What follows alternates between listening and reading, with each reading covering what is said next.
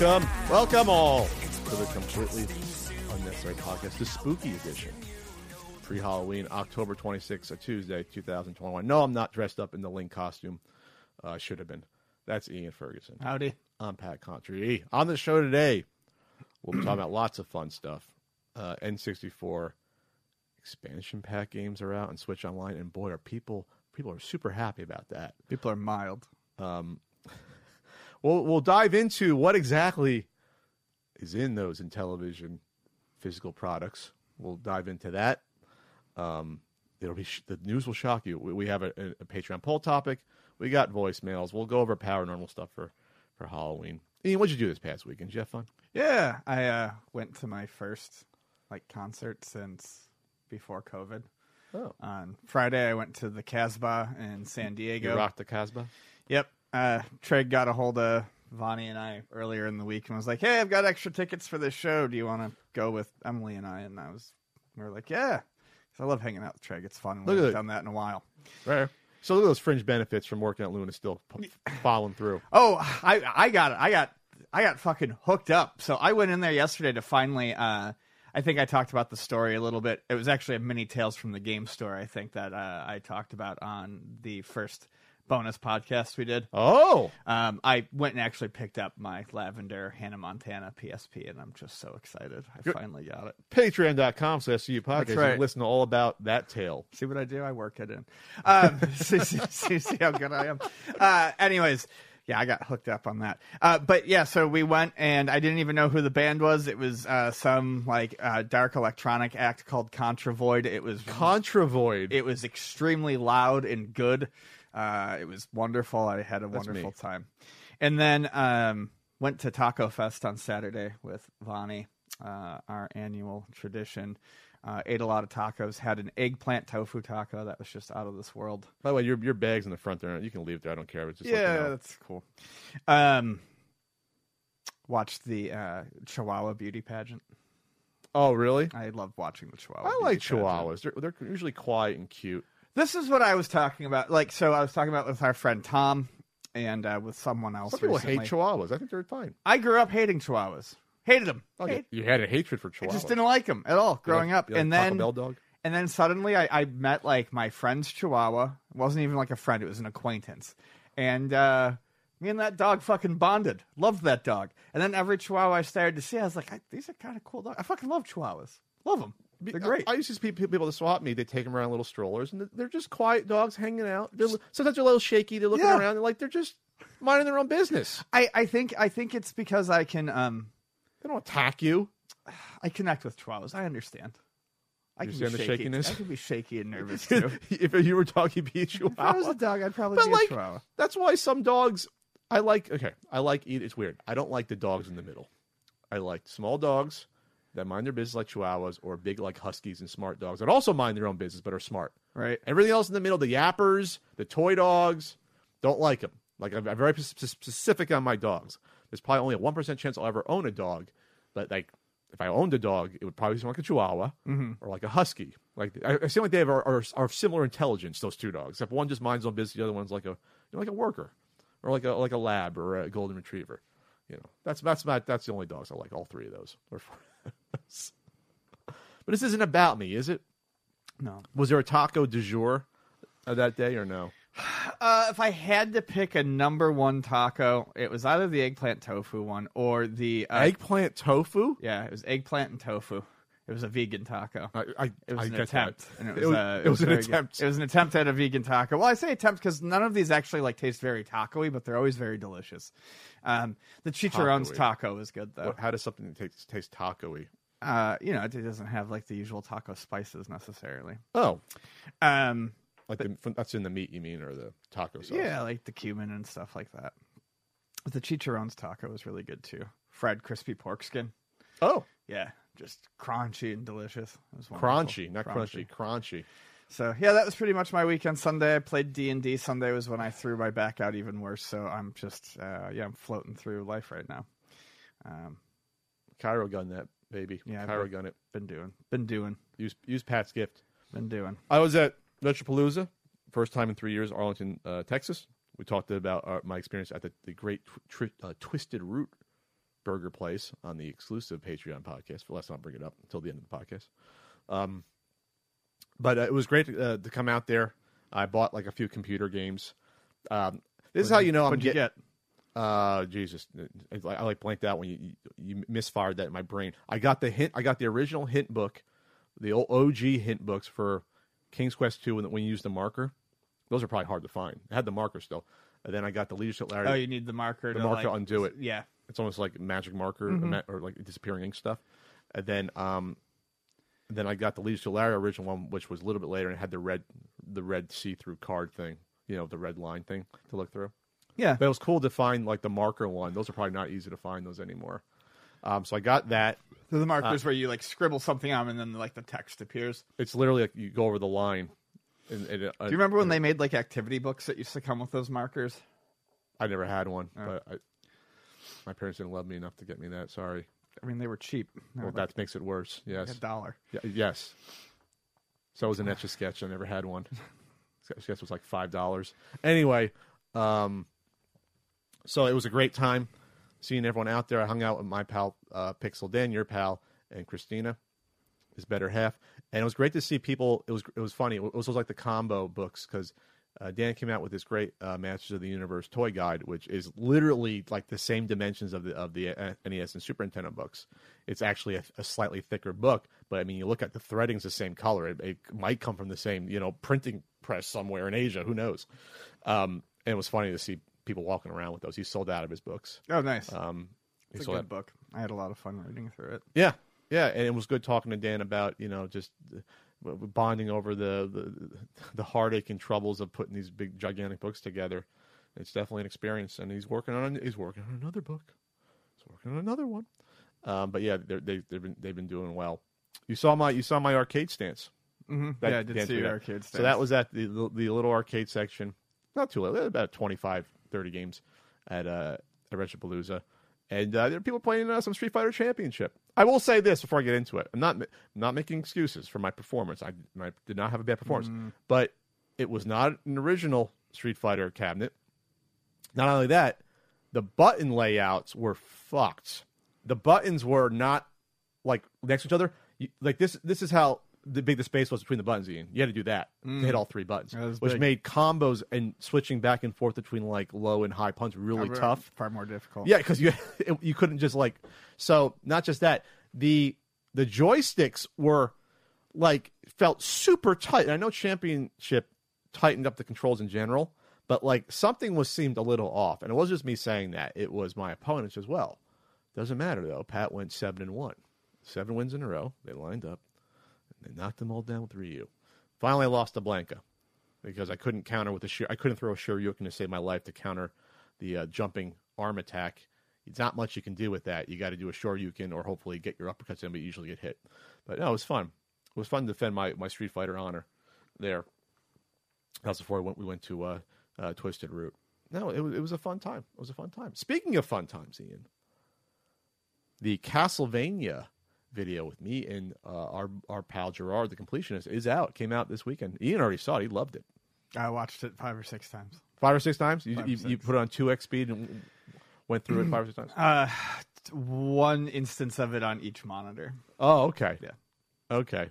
But uh, no, it was it was a fun video. I mean, we did that video nine years ago originally, the original one. So it was fun to revisit it and see how much my hair had evolved in nine years. Basically, that was that was short hair, Pat. That's how long ago it was. Jeez. That was that was uh, BLH before long hair. You can say that before curly hair. BC, yeah, BC, BC before curly Before hair. curly. yeah, there you go. You see what Hasbro did over the weekend, Ian? Yeah, they got into that NFT shit. They were doing their. Hasbro Pulse, which I guess is their online event, Pulse, to announce things. Pulse, So I'm Pulse. I'm I'm a little I, my understanding of this is and I'm not happy about this. My understanding is that they're they're selling NFTs and you have to have the NFT to even have a chance at getting one of their actual toys. Well, okay.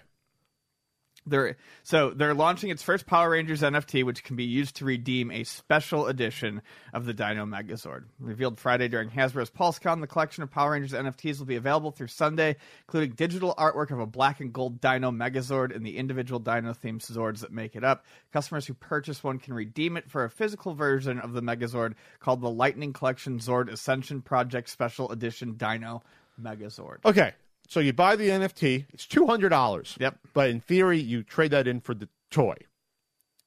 Yes. Yes. So you, so you are trading it. It's a one to one. Like it's not an opportunity. Oh, it's a- okay. It's a, trade in, right?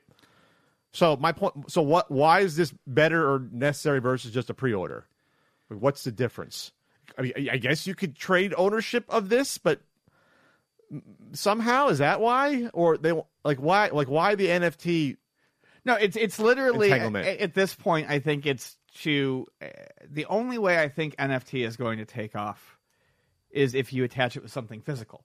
I mean, that's the funny thing about this. Their NFT is supposed to be for digital art, but they're trying to get people into it by being like, "But you also get the physical version of the Zord as well." It's ridiculous. But this is basically a pre-order for the whatever Yes, the a pre- Lightning it's- it's- Collection. it's a pre-order for it. Lightning Collection Zord Ascension Project Special Edition Dino Megazord. Is that a joke? That name? Holy crap! It's like seventeen names right there. I think one of the other things they're doing is you if you buy this, you can get the physical one, but you have to it looks like you have to exchange the NFT for Yes. it. So there are definitely going to be people people who I don't think are very smart That we get two of them. No that buy it and don't well either buy two of them or buy it and don't exchange it for the physical Oh. Zord because they want to see if the NFT ends up being worth something You- in the future. and you only have one week to exchange it. it yeah, so like. you have to think. Like, who's going to get this? I think this is going to go up, especially if, if there's no value after the eighth of November. You can't exchange it for anything. I don't know. People who think NFTs inherently have value. And Hasbro wins because then they'll have extra stock laying around. They can still sell for two hundred bucks or. No, no, I can't picture anyone that would actually spend two hundred dollars on this and not redeem it. Someone's going to do it. Someone's going to do it, and they're going to think it's 4D chess. 4D chess. Someone's gonna do What it. They're the- gonna think they're, they're the, the fucking specialist person in the world. What is that Smartest. fourth dimension in 4D chess? I always wonder what is that fourth dimension. Because time is not a dimension. I think I think that was been established. It's, I think I think it's like this the empty, it's like the infinite space thing or like void I mean, space. it's it's just a That- way to make something sound complicated. Like that all. Twilight Zone episode. Yeah. Remember they go in the wall. The, the girl gets trapped in space, basically, in like the void. Not exactly. I don't, I don't remember that. You don't remember that episode? It's a great episode. Very Um, experimental. Oh, by the way, Ian, going back real quick to uh, Retropalooza, I have a present for you. Close your eyes. A present for you because you because you brought it up. Open your eyes. Someone someone was nice enough to. Oh, give you that. jeez. My own personal can of crack. Thank you.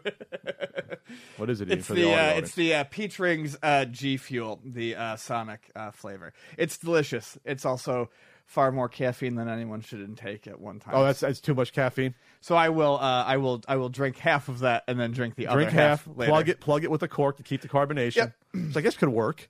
Um, and then drink the rest later. Because yeah, what is that? Is that twelve ounce can? 300 milligrams per 16 fluid ounce. That's sixteen ounce. That's a double can. Yeah, Wow.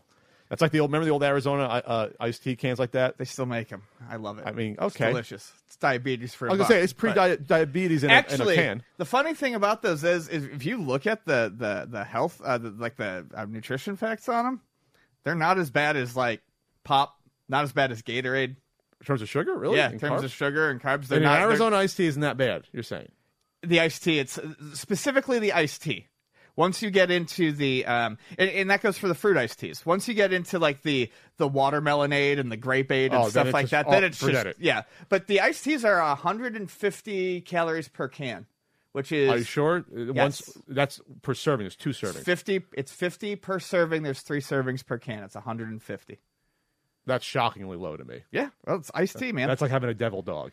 um yeah so it's really not bad it's like i said once you get into the other drinks it gets very it gets a lot worse but um yeah Vani was uh was um surprised to find that out too because it's actually better for you than like a, a gatorade Yeah, you know, Ga- Gatorade is. You should not. I don't know anyone ever drink Gatorade just for le- leisure. It's to, to replenish, like when you work out or when you're sick. i used to drink it Yeah. all the time when i worked in restaurants because i was constantly moving Yeah, that's what it's for.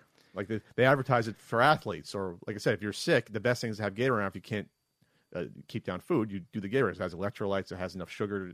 That's when I drink you. it Yeah. when I'm sick, or if I'm Yeah. like, if I like I said when I did restaurant work or anything Yeah. where I was on my feet a lot. Sure.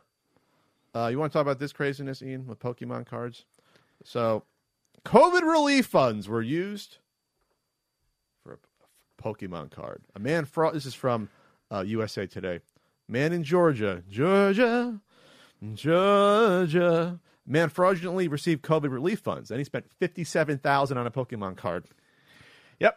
One Pokemon card. Uh, he, it, it, it's funny when you look at what they're charged with. He was charged with wire fraud because of it. Um, Oh, okay. Yeah. Because it's it's it's transferring funds between states. Yeah, he claimed he was the sole owner of a business that brought in two hundred and thirty-five thousand in a twelve-month span and had ten employees. He received a deposit of eighty-five thousand in terms of COVID relief funds. Uh, five months later, on January eighth, he spent fifty-seven thousand seven hundred eighty-nine on a Pokemon card. The card was not described in court documents, and rare Pokemon cards can be worth hundreds of thousands. So that's the sad thing. We don't actually know What card it was? what card it was. But there's uh, at this point that's not that weird. There's lots of cards that could go for that much. Uh, this was not a PPP loan, economic injury disaster loan, designed helps help small businesses experiencing hardship because of COVID pandemic. So obviously, it's it's haha, it's fun, but these funds could have went elsewhere potentially. And and yes, they did do like a second round of like PPP and everything, but like it was tough for that first round. A lot of the big corporations got that they were pre prepared with lawyers and they got the money right away, and it hurt a lot of small business. Either way, don't be a fucking asshole and do this shit. It's Yeah. ridiculous. And now you're going to go to prison.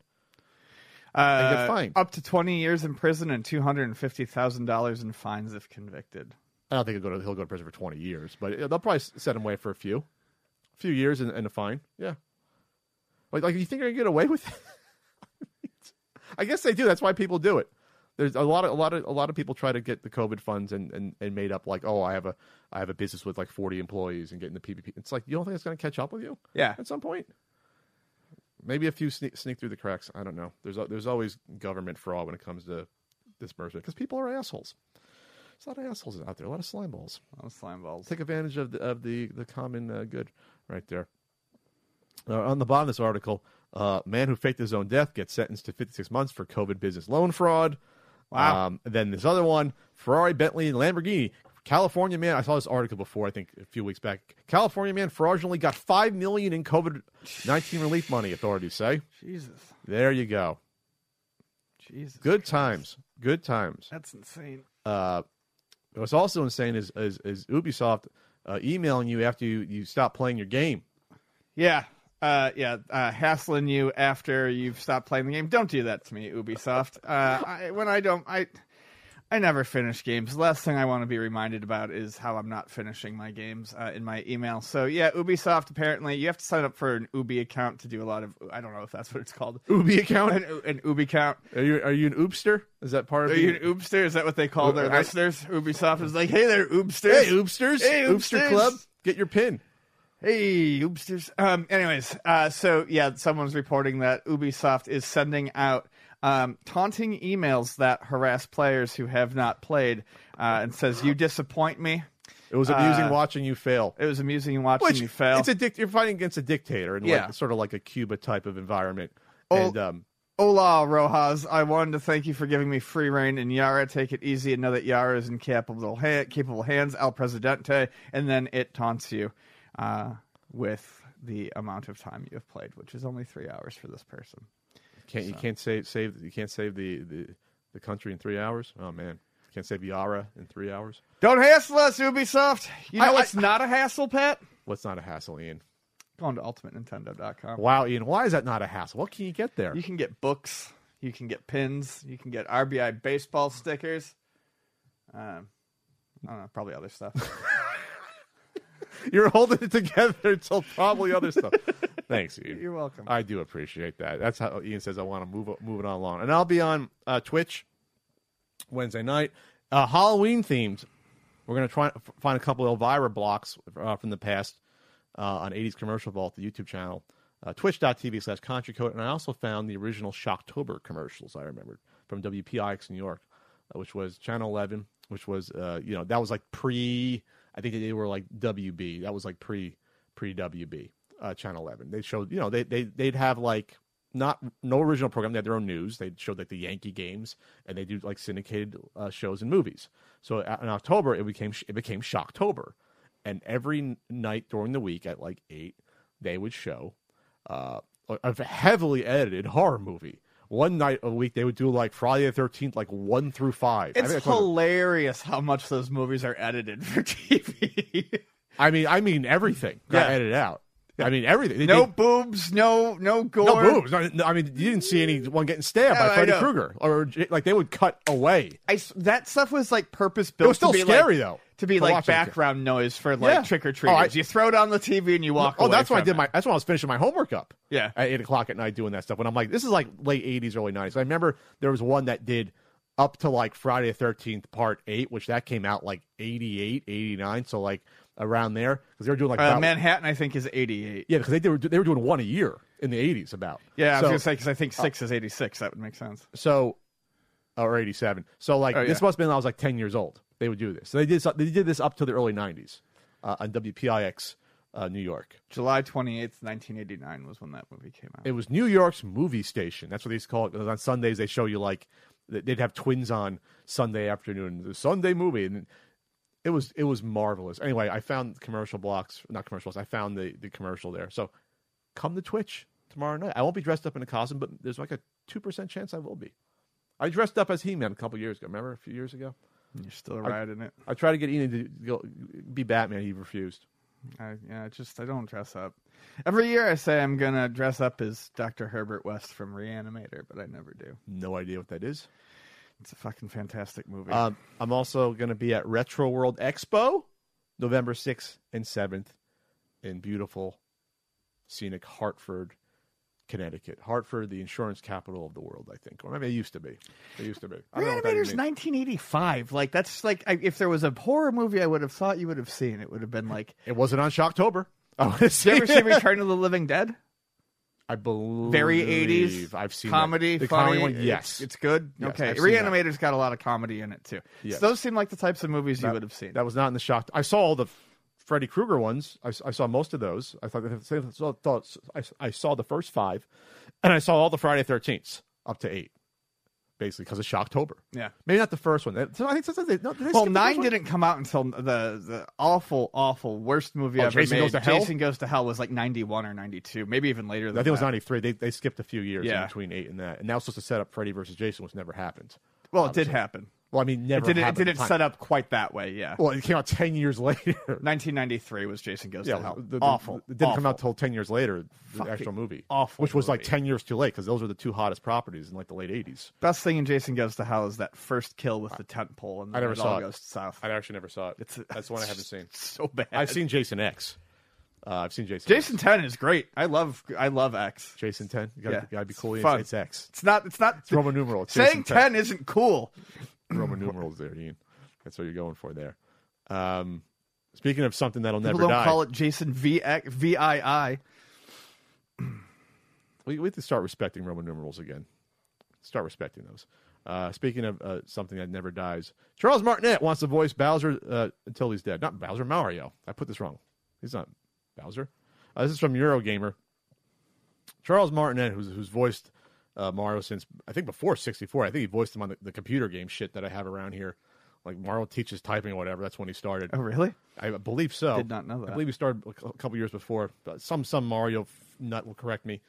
Uh, I wanted to voice Mario until I dropped dead. I'm not going anywhere for a long time. That's my Mario. Oh, Sorry, I didn't wasn't planning that.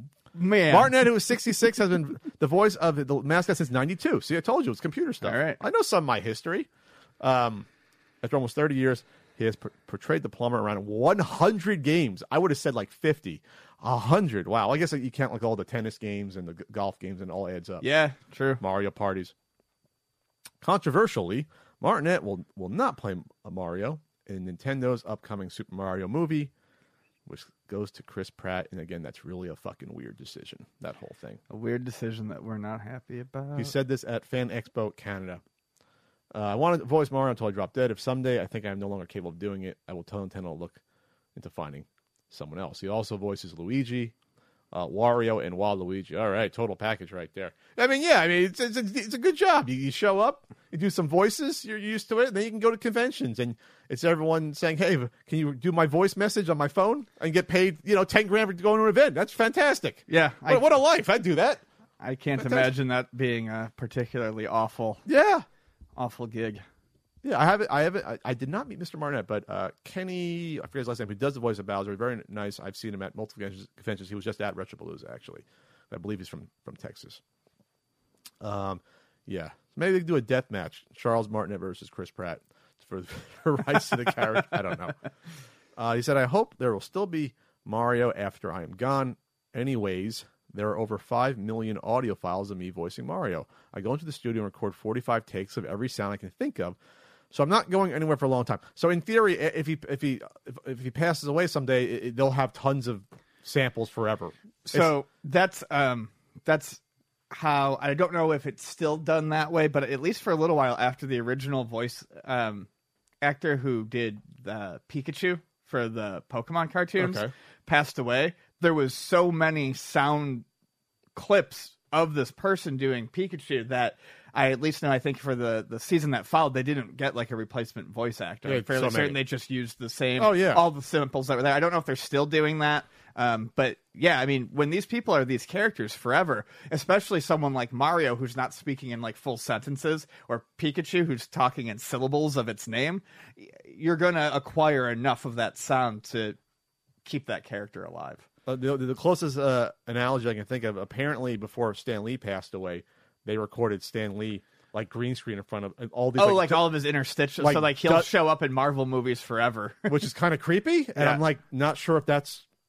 I, I mean, it's ethical if it's family and he agreed to do that, but it's kind of creepy. But anyway, supposedly they filmed dozens of different scenarios that they can green screen him into any fucking scene for like the future movies, you know, because. Um, wait a minute, no, was he in uh, Shang Chi? No, I'm trying to remember. He showed up in Shang Chi. I don't know. Was Stan Lee because that was filmed after he died, wasn't Yeah. it? Was Stan Lee in Shang Chi? That's a good question. Um, he wanted Brandon Lee to, to star as Shang Chi. Well, that would have been awesome, you know, 25 years ago, 30 years ago. God, he's been there for 30 years almost. Brandon Lee. Oh no, they they ended it. Oh, they did. Okay. It looks like, according to this article. So I guess they're not going that direction. Uh, so the last one, uh, Star- Marvel Studios officially ends Stan Lee cameos in MCU. Oh, a good run of 20 movies. Yeah. Um, tw- 22 he had. So End Endgame was uh, digitally de-aged. Oh, they de-aged him. Um, as one previous one, Captain Marvel was final appearances. Okay, there you go. He was 98 when he died. My God, that's a run. 98.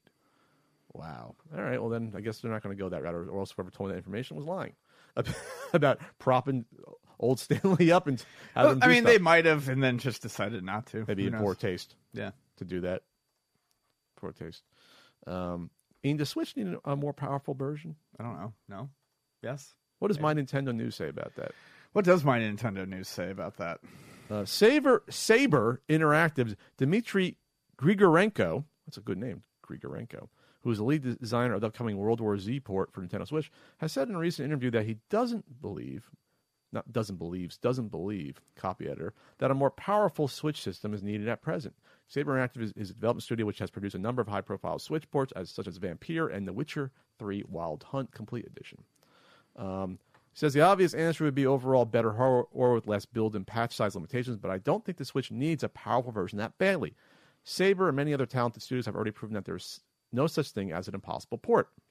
The Nintendo consoles were never about hardware; they were always about something that boosts your gameplay experience, and I can't wait to see what they come up with next. That sounds like boilerplate. So, Yeah. Each game we release on Switch pushes the hardware more than before. So yeah, it's, it's more boilerplate. But I mean, I think there's probably something to be said to what he has to say. I, I I would love to see a more powerful version with less frame rate issues and stuff like that. I think everyone would. But I, I, I think if I read a little bit between the lines, I think what he's saying is, is we're getting to the point where hardware is po- where it's powerful enough where you can do a reasonable facsimile of just about any game that you want to, but you may have to cut it down in other areas. well, didn't we uh, we postulate because, because of that? What was that technology we thought thought would be in the OLED Switch where it does like that the real time like upscaling into like 4K? That would have been Right. And that wasn't in there. Uh, yeah, yeah, I, I know. it wasn't. Yeah. But we're almost to that point where you won't need blistering hardware to do these games that look great. That's what I'm trying to say. You get to. I mean, obviously, and there will be lots of people disagree with me. Obviously, you know, you can do more with more power. But yeah, I think we're getting to the point where our kind of our baseline hardware is good enough to represent a game as its creators would intend. Yeah. I in mean, a lot of ways. Yeah, I mean, we thought that the OLED could have had that upscaling in there because at that point, you all bets are off. You could have your, you know, you okay? You could have your GTA, you know, five on that system in theory, Right. If you're using like software uh, upscaling to do it without without killing without your you know, your switch blowing up in your hand Yeah. from from the heat, basically. So yeah, it's it's interesting. Um, If you're an athlete, you know the greatest motivator of all is the fear of letting your teammates down. After all, a team is only as good as its weakest link. So you owe it to those wearing the same jersey as you to be your best every time you step on the field. That's why there's no vape in team. When you vape, you can expose your lungs to toxic chemicals that can damage your lungs. If you're a step behind, the team's a step behind. Brought to you by The Real Cost and the FDA. You, you you know where we could have needed a more powerful switching? To play those N64 games now available on expansion pack uh, Oh. for Switch Online. Wow. Um, it's gonna be a tricky segue between the official end of the, I, that was the segue, Ian. the segue. Yeah. So, player, this is came out today. It's it's online. Uh, it's online or late last night. Um, the the expansion pack is online. Remember what that is? Fifty dollars a year to get your previous Switch Online stuff, and then you get uh, not just the NES and SNES games. Now you get um, some Genesis titles and N64 games there, and you also had the ability to buy Genesis and N64 Switch controllers, which is interesting. Uh, if, if you are a Switch Online member, which I have not ordered because I don't see the point right now in doing it. So it seems like it's very, very mixed, uh, the reaction to, to the emulation so far. And it does seem to be dependent somewhat on the title. Um, but people are saying that, you know, basically Mario Kart 64 and WinBack aren't using expansion pack settings when they obviously could and should be. you mean the old school expansion yeah, the pack? actual uh, when they should be.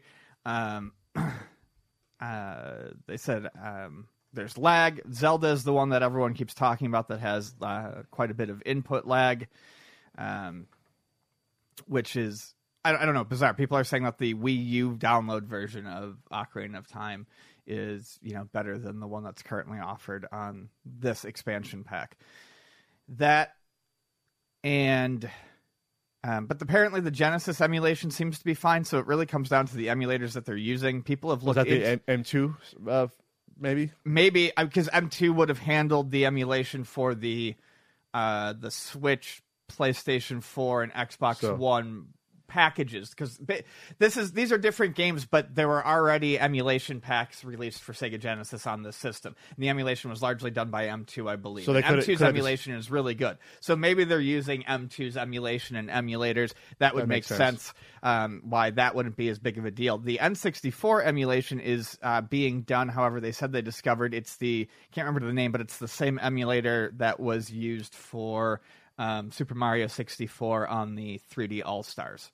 Um, game, and I guess it worked okay for that, but they're they you know they tried to spread out its usage to these other N64 games, and it's not really um, Yeah. doing the job. I saw um I saw obviously people were doing button tests on Ocarina and it was bad. It was like at least a quarter second delay of the jump from from what, just my eyes seeing it. Sure. And you know we're experts at looking at button lag because of other of another console coming out. So um, some people were like trying to be apologists and say, "Oh, what, what's what's the matter? He's jumping." It's like you cannot have that much lag when you're playing an action-oriented game. You can't have like a quarter second or half second between a jump. Are you crazy?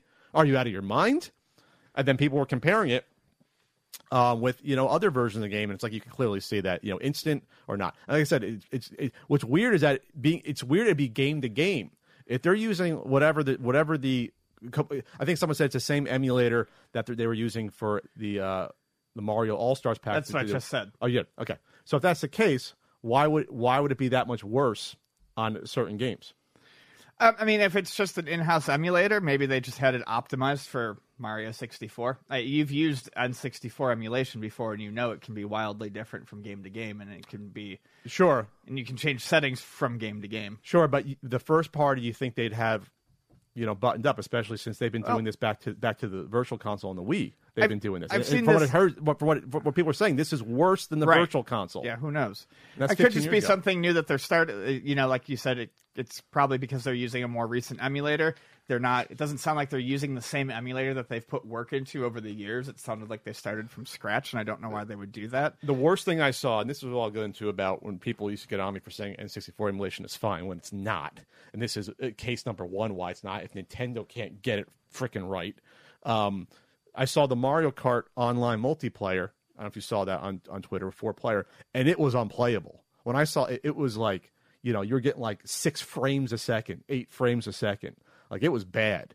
And when you see that, that's like wow they literally are probably just they have not made any leaps and bounds in N64 emulation. I thought maybe Nintendo would have. They have potentially the tools to do that. Uh, They they have the code of their own uh, console. You're like, and they haven't.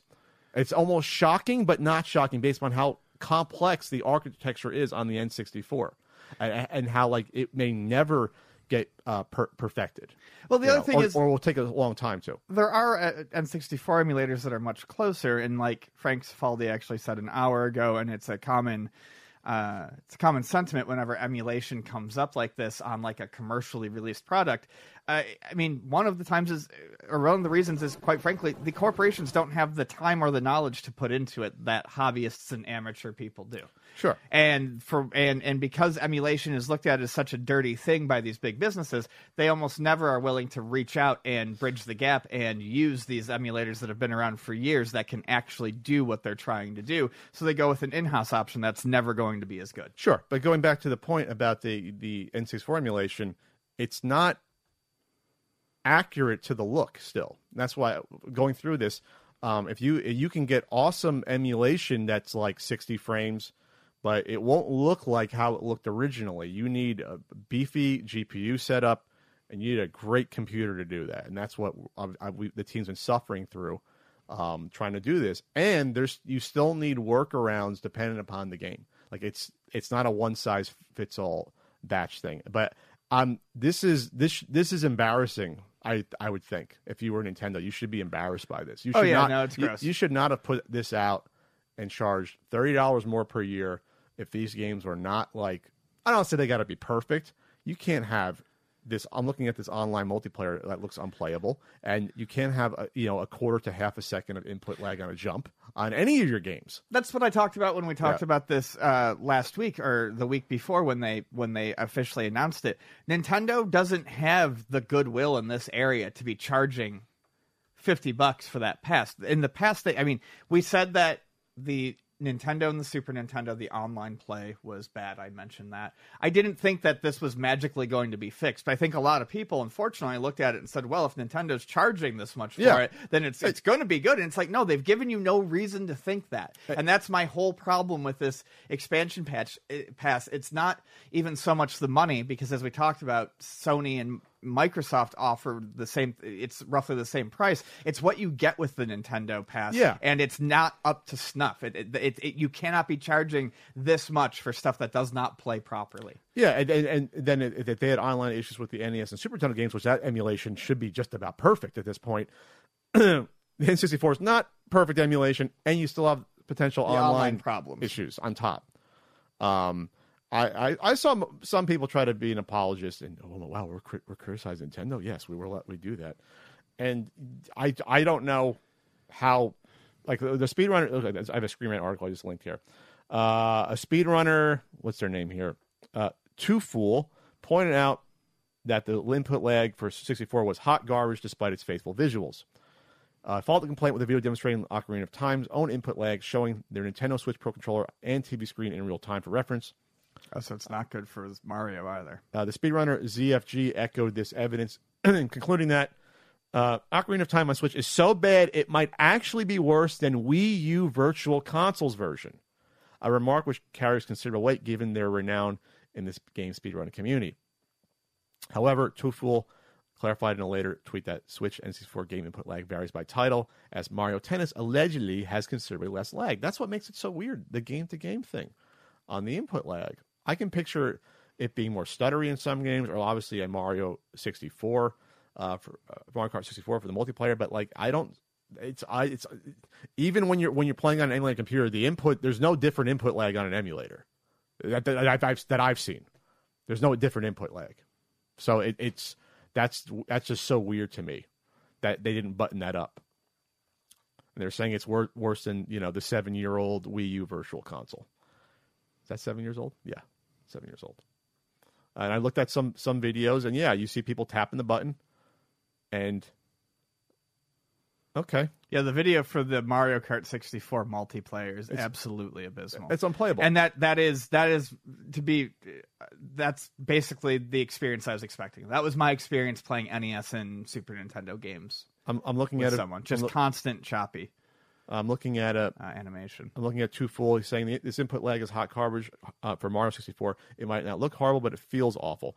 On that on that video, it doesn't look considerably bad, but this is a speedrunner. They know when it's off. Sure. But the but the the ocarina lag is like you can not just see that with your naked eye. You can you can feel how bad that would be to play that if it's like gets up to like a quarter second. Oh wow. Yeah, his thumb is fully up before Link does the backflip. Yes, Yeah. that's unplayable. And some people were trying to say, "Oh, it's fine. He's jumping." It's like no, you can't. You can't. You It's can't. okay to criticize people and things and stuff you like. Yeah. It's how it gets better. It's the You- only way to make it better. No need to defend Nintendo on this. They, you can they- criticize it. yeah, I don't know how this happens. I don't. I don't know how Nintendo could think this would go over well. I just don't. Oh, there. because people don't people generally don't trash Nintendo enough when it comes Oh no, no, like Nintendo this. gets trashed a lot. You don't think that's what? That's it? I don't think they just care. Or maybe, or maybe they think maybe they think the casuals wouldn't care as long as they can play Ocarina and Mario Kart. It's like, oh, who cares? But it's like, no, you expect that. That's the thing about Nintendo. We talk about Nintendo's first party games. Um, that you may not like the games themselves, but technically, you know, they're they're good to go, right? Yeah. You don't have a horrible experience. There's not uh, major game breaking bugs or something that ruins your experience just trying to get through the game. This ruins your experience. Right. This is Nintendo uh, doing something super uncharacteristic. If you're telling me these games aren't uh, as nice as they were 15 years ago on the Wii, Wii U they were talking about. That Oh, was, was the it? one they were they were Okay. comparing it to the Wii U one. was but Wii U still. one? Mm-hmm. Okay, seven years ago versus 15. I guess I'd love to see when someone go back and compare it to the Wii ones then and see, and see if they were. Yeah, right. You know, like why not? They had Genesis games on there. Or and the they had GameCube N64. ones. You know, absolutely. Um, yeah, that's this wouldn't be acceptable if this was twenty bucks a month. Still, wouldn't be acceptable for Nintendo to put this out, in my opinion. You know, you don't put out un- an unfinished product like this. Uh, let's see. There's Frank's uh, response, which you which you went over. Um, people are memeing it, of course, and now the article's coming out saying people uh, aren't happy with it. Like I said before, I wasn't interested in this, even if these were functional at fifty dollars. I just didn't see the need right now. No, but absolutely not No, oh, non-functional. Eat Oh, my. no. No, eat your what, Ian. I don't know. I stopped myself. Eat my. Um, this one person uh, at SW Shrib says, "Don't buy it.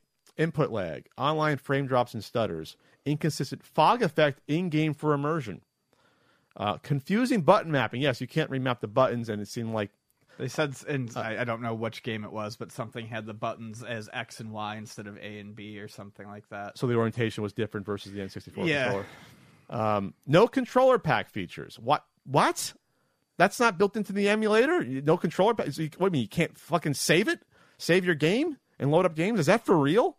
I think I they couldn't- mean no expansion pack. Oh, no features, expansion 'cause pack. That's what I had read. Okay, that's ins- that's insane as well. That's built built into emulators.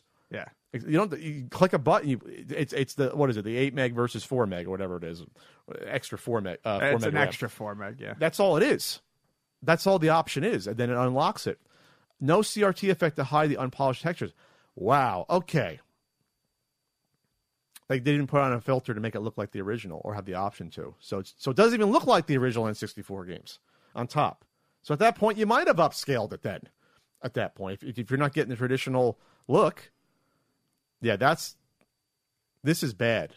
I'm trying to remember a time when Nintendo screwed up something this royally bad on, on something that should have been like a slam dunk or something that should have been like, you know, like oh, this is a no brainer. Everyone should love this.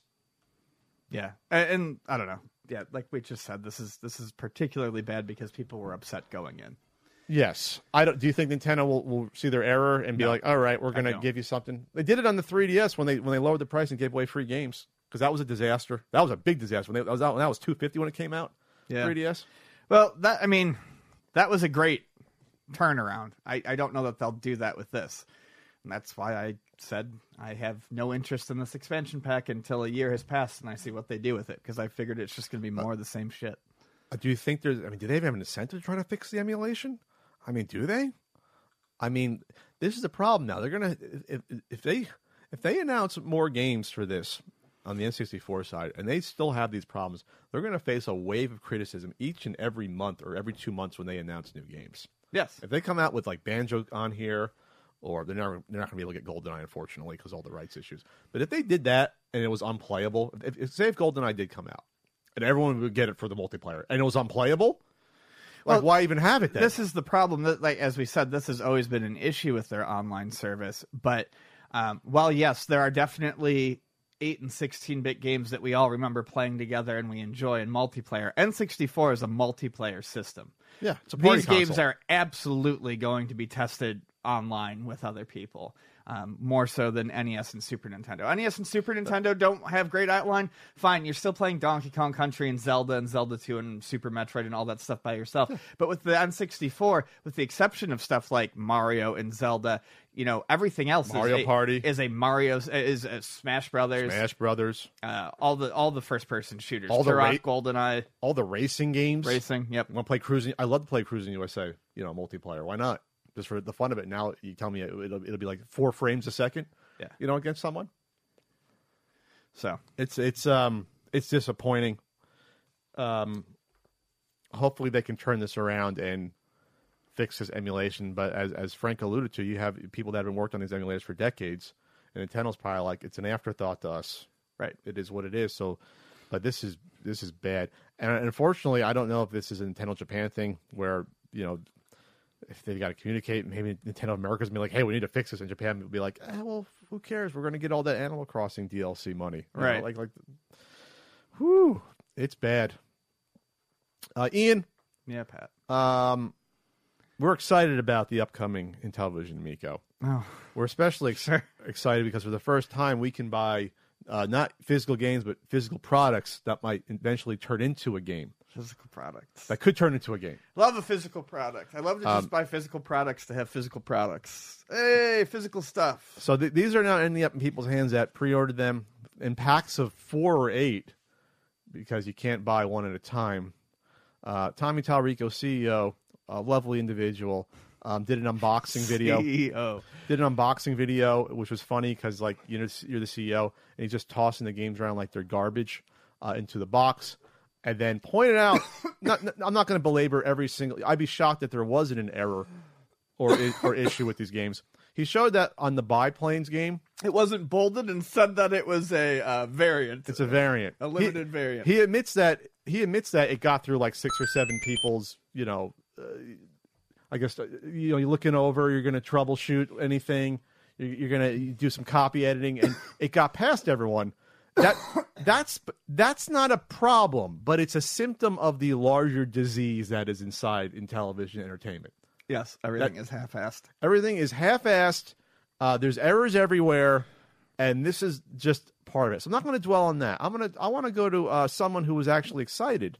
Uh, do you see this YouTube video? This is from user. Let's see what user this is. From user Jenovi, uh, J E N O V I.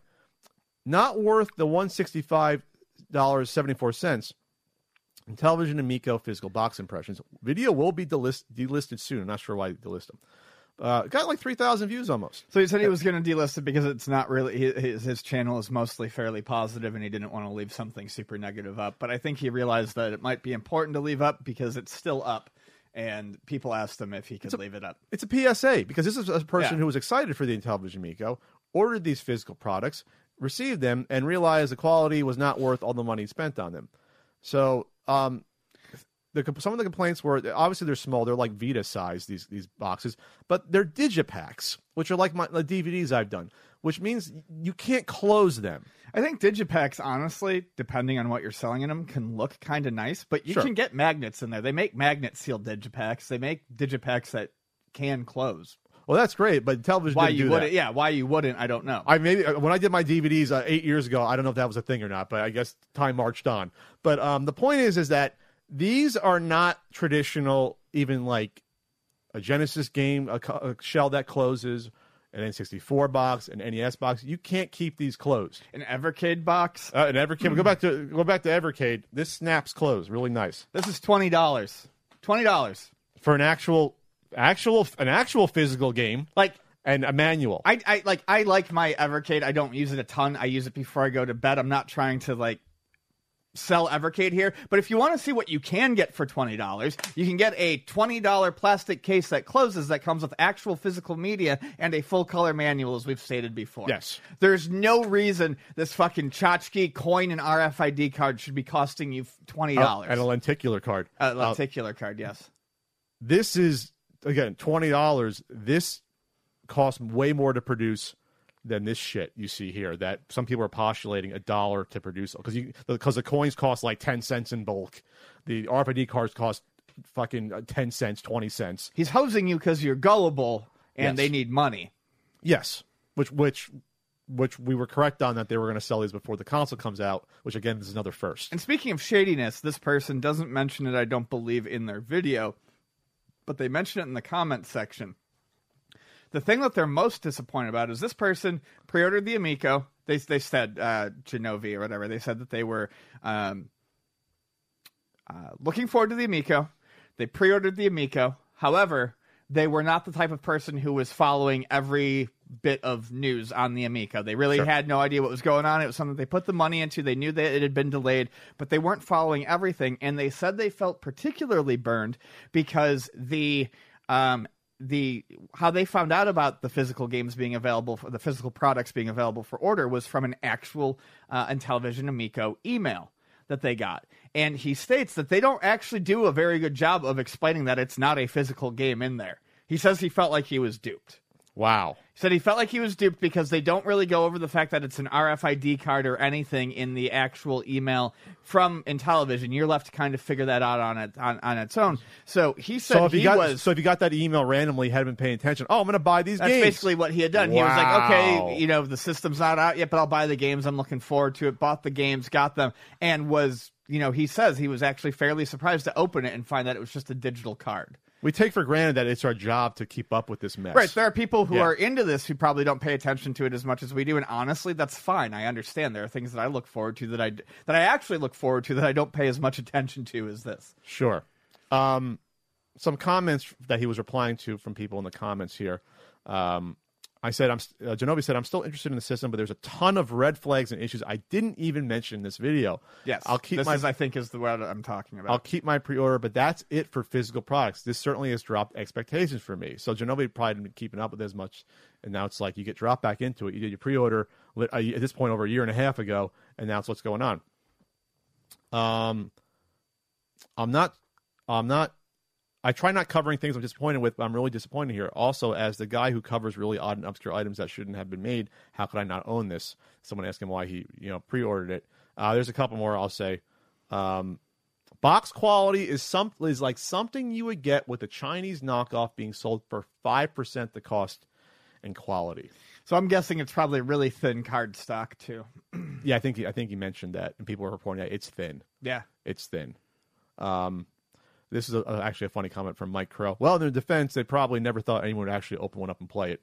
Um, well, you can't play it right now. We'll get into in a second what's actually on the RFID card.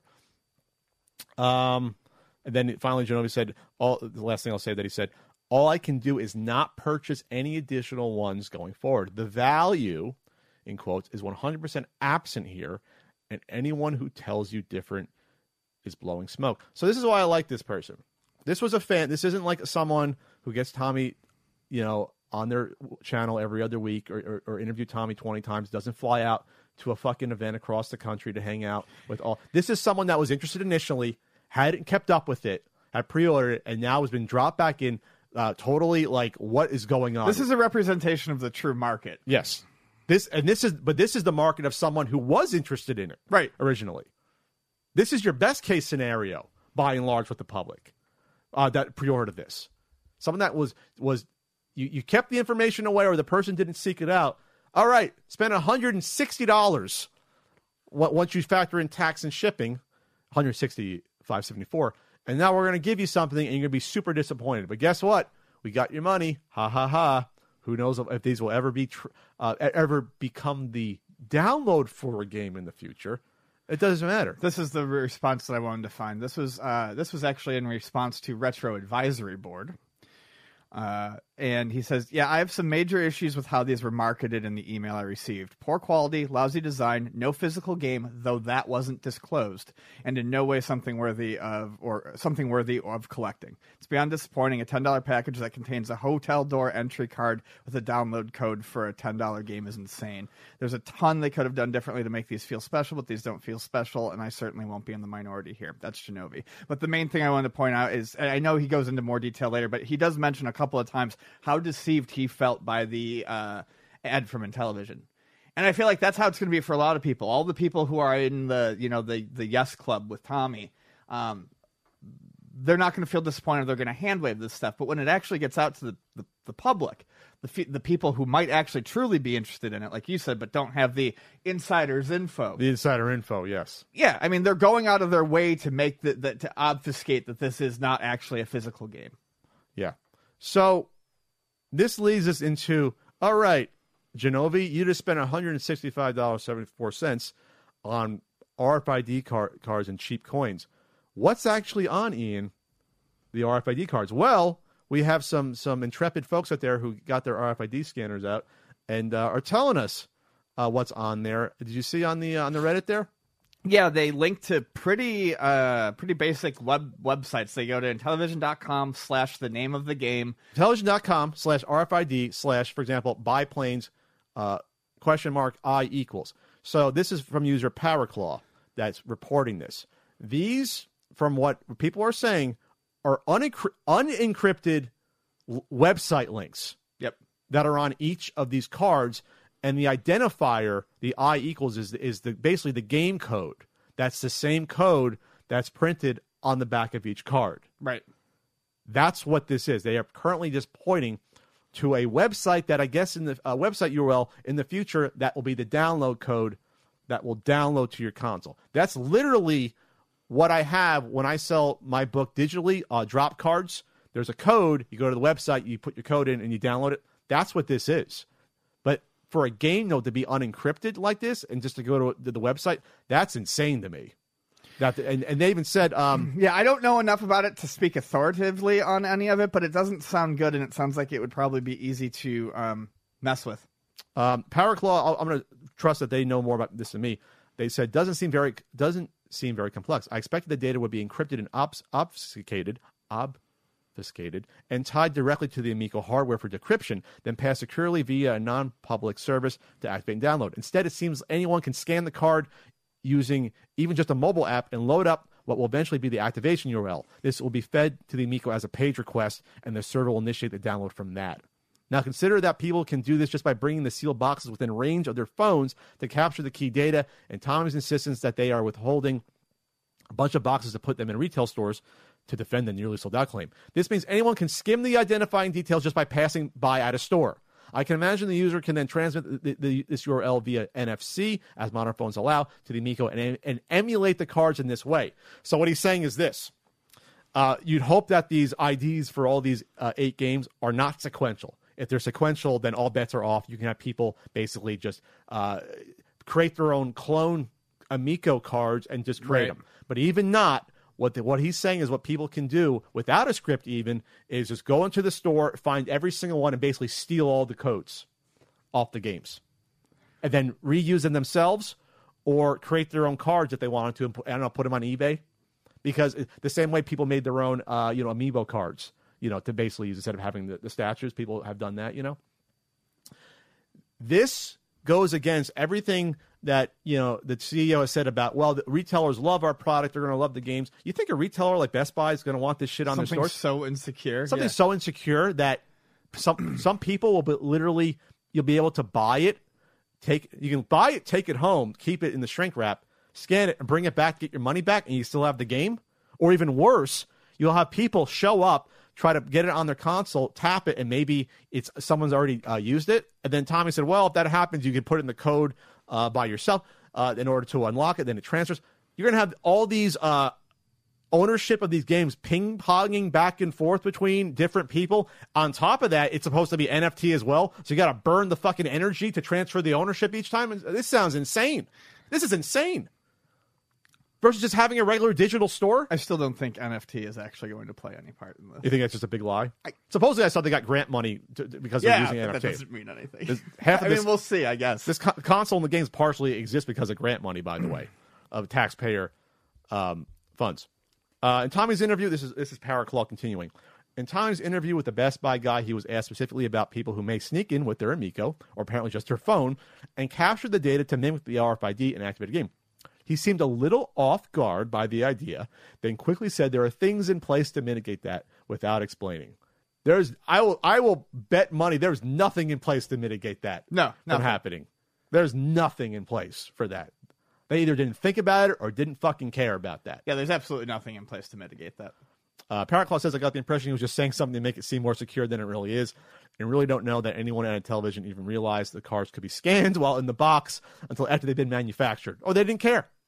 The lack of any apparent complexities with their chip data to me suggests that they had to go this route specifically because the back end infrastructure is not nearly capable enough to handle anything advanced. There is no back end infrastructure probably to handle this. Uh, this was their approach to getting physical media created with a simple embedded URL that they could then deal with at any time before launch by simply creating the website scripts to parse the ID and handle the activation. Minimal involvement of the Amico hardware itself. Paraclaw says all this is speculation, of course. I'll trust their judgment. I'll trust the judgment of them and other people above our pay grade that have looked into this. I will at this point Sure. uh, edit. And really, this same pattern and approach seems to be what Tommy was using in 2019 with the purported giveaways via RFID slash NFC lenticular card scanning.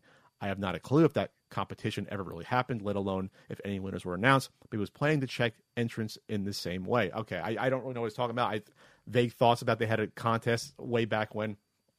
So here's the point: all these people that are buying these these uh, cards, um, you probably will be okay with other people not spoofing the URL and getting your game. But what's what's not to create some intrepid hacker to try to I don't know go into th- these are on Intellivision's website. This isn't encrypted, and fi- basically find the database of every single one of these codes. Right. Like I mean, like right now, doing it. If they're if they're on the website, if they point to the website right now, what's what's not uh, to have someone maybe uh, once the system. Well, they would have to have that done, and I highly doubt they do. But what's what, but if this gets up and running, what's going to prevent someone? I'm not saying you should go out and do this to do like some brute force stuff to try to get all the codes and basically use them to make them invalid. Right. Down, you, you get all the list of all the codes that exist, um, because you get a list of codes when you do this stuff. Again, my own experience is my the digital stuff for my books. They they print you out a bunch of codes that are you know they're they're one person per code. Um, if they're not encrypted though, what if someone just sets up an Amico or, or and just says, "All right, I'm going to download all those." You better have it set on, in your system's Amico Intellivision. Be like, you have one download per person per console, because what someone some intrepid person could probably waste all those codes if they decided to. Yeah. Especially the codes tied to those cards. There's Well- so much wrong with this that it's insane to me now. It's even worse and worse than even a couple weeks ago. I called it uh, months back. Um, I honestly think if this does make it to market, there's definitely going to be issues of people trying to validate those games, and it's not going to work. That's what you think. It I just won't be set up for it, or they'll be some- used or not. It's going to be fucking wrong But uh, not to not to belabor the point about Best Buy or Target or uh, GameStop. You think they want to deal with this bullshit with this with, with, with this security no. stuff happening? They want to deal with customers coming back pissed with their twenty dollar games, be like, "Hey, this doesn't work," or or lying and saying it worked, but they already, you know, got their game on the console. This is nuts. Um, it's nuts. Remember, Ian, though, um, these these aren't games that people have bought. No, They are physical, Physical pro- items. Physical items. And why is that another point to bring up, Ian? You know where I'm going with this? Uh, yeah, I remember. It's uh, has to do Oh. with the profit sharing Okay. because they, cl- yeah, get into this. This is a good stuff. By the way, I just want to point out that the Intellivision Amico reactions uh, Thanksgiving point video is sitting at 3.7k views. Uh, that is what I would say. Uh, I would call landing with a wet thud. Yeah. Um, so Republic.co, which is you know they, they that's the uh, investment site that deals with games and consoles. So if they have the SEC filings for people that can't afford shirts but can afford to below ten thousand dollars on Intellivision. Um, what they have there are the SEC government filings that tell you exactly what goes into your investment. If you put in if you put in your thousand dollars, how do you get back that investment? Right. Here's the roadmap for what happens. Here's a roadmap. thousand. So it was revealed that they didn't get the 11 million promise, but it looks like through the through the filings they got about. Intellivision received about a, a 7.5 million dollars. Uh, I feel bad for anyone that gave one cent to that, uh, but it's gone. That's all I'm going to say. It's gone. But in theory, you could make up to a 10x return on the investment. Which again, you're not technically investing into Intellivision entertainment, you're investing into prof. You're getting a profit share. If, if Intellivision was sold to another company, doesn't matter. You didn't invest in the company. This wasn't like a stock. You got not profit. actual investment. It's the worst type of investment. It's also capped with, with a with a time limit, which I'll get into real quick. Uh, but it's also worse because it's capped. So you take all the risk and you get up to a 10x return, which means only 9x once you get back to your original investment. You can get up to 9x, you know, of, of, of times your original investment here. Okay, so follow along, kids, boys and girls. Um, so when you look at uh, the SEC uh, filing here, I put the link down there for you, Ian. Uh, the the the big thing to to look at here is is the there's different uh, tiers here. There's different tiers about how you get back your investment, and the first tier is basically until Intellivision makes three times the initial investment, which would be around, we'll just say $22 million, 22 and a half with Pat Math. Uh, they would make that back. So um, that's great. That's great if you ever make that money back, because that, that you get a certain percentage for each tier, which I have to find right now on here. Uh, there's three tiers. So what's important to realize is that there's different offerings and percentages based upon the on the tiers. There's uh, direct console revenue, indirect console revenue, and there are purchasable games. It says games specifically. Yes. So, direct console sales, uh, right here, is defined by Intellivision sells it directly.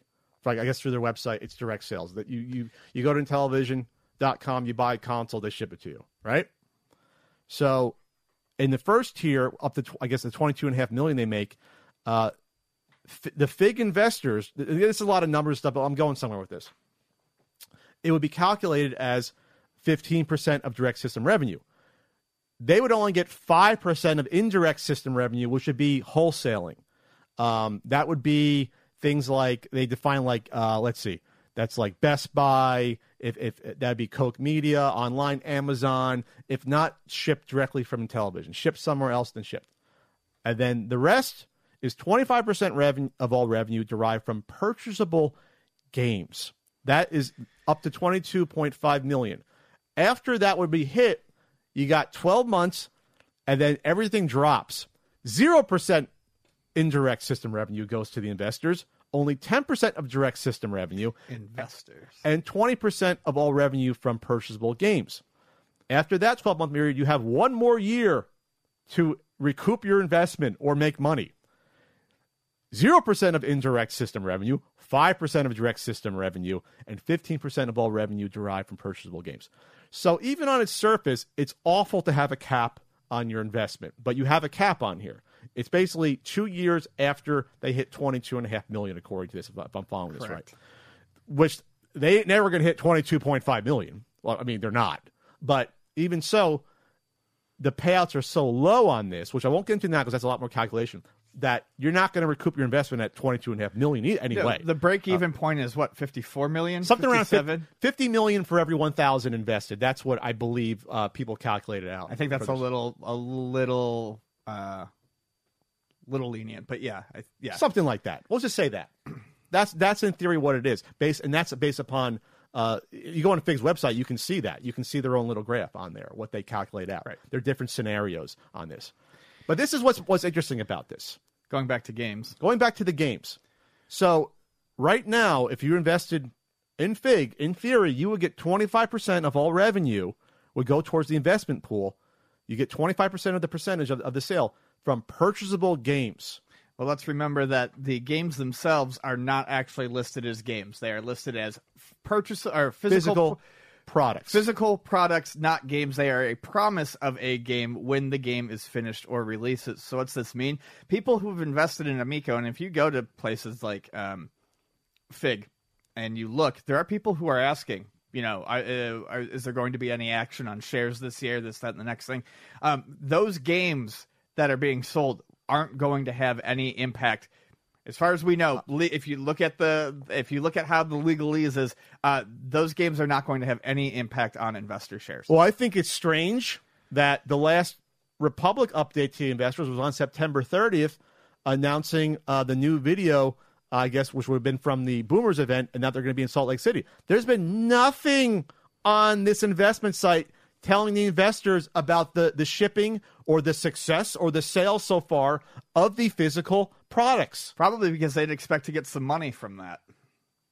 Again, I'm not 100% sure, but this all tells a very strange story here. A very strange uh, story. Yep.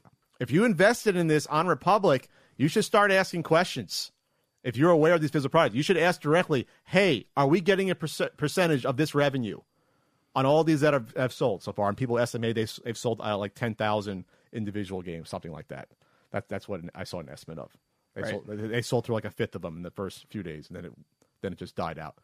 Um, this is this is uh, this is weird stuff.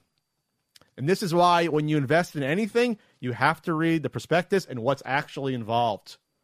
Because otherwise, you, you'll have people on, on YouTube hawking and, and shilling uh, potentially physical products that they're getting none of the investment revenue from from that. Is that funny? Physical products that are apparently marketed to consumers in shady and non-specific ways in terms of like what they actually are. Going back to what Jenovi said too.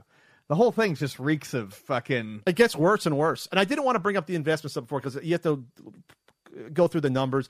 But I wanted to wait until I saw something that, like in black and white, just showed you why why this is a bad investment. Right. And this is number one. In theory, Intellivision doesn't have to pay a cent of anything to the to the Republic investors from these physical products based Because- upon because they're not purchasable games. They're not purchasable games. They're They're not not, games. selling you games. It says it right on the box. They're not selling you a game. Sorry, investors. Sorry, you put in ten thousand dollars. Some people put in twenty five thousand dollars. You can see all the different. Some people put in five. Some people put in 50. Sorry, you get nothing. You lose. Good day, sir. and Tommy loves uh Will, Willy Wonka. We know that. Does he? Oh yeah. I like Willy Wonka. But I'm just saying. Isn't isn't that special? It is. It's very special. They went out of their way to say you are buying physical products the last few months. They, they changed. They changed. Changed their tune. They changed the narrative. Well, plus because they weren't games. No, they weren't. But- they realized that they couldn't back it up. But I, but I thought, well, that's probably just a legal thing because you know it's false advertising. Oh no, no, no! It, it's it's investment details too. They can't call them games because if they call them games, they might have to give some of that investment money back to the actual investors who trusted uh, Intellivision with their hard-earned money that are now uh, at they're they're they're done. At least when it comes to, to these physical products, they're done. They got to wait for system sales in order to try to recoup some of the cost. Man, oh man. Yeah. Is there anything else on, on this, Ian? I mean, it's um, it- it's it's turned the corner now, where I now have to look at the fucking investment SEC filings to look at see like, wow, there's some there's um some reason behind some of this madness that's going on. yeah. No, it's it's not good. It's bad. Uh, Ian, we got uh, we got a Patreon, don't we? Patreon.com slash CU podcast. You go.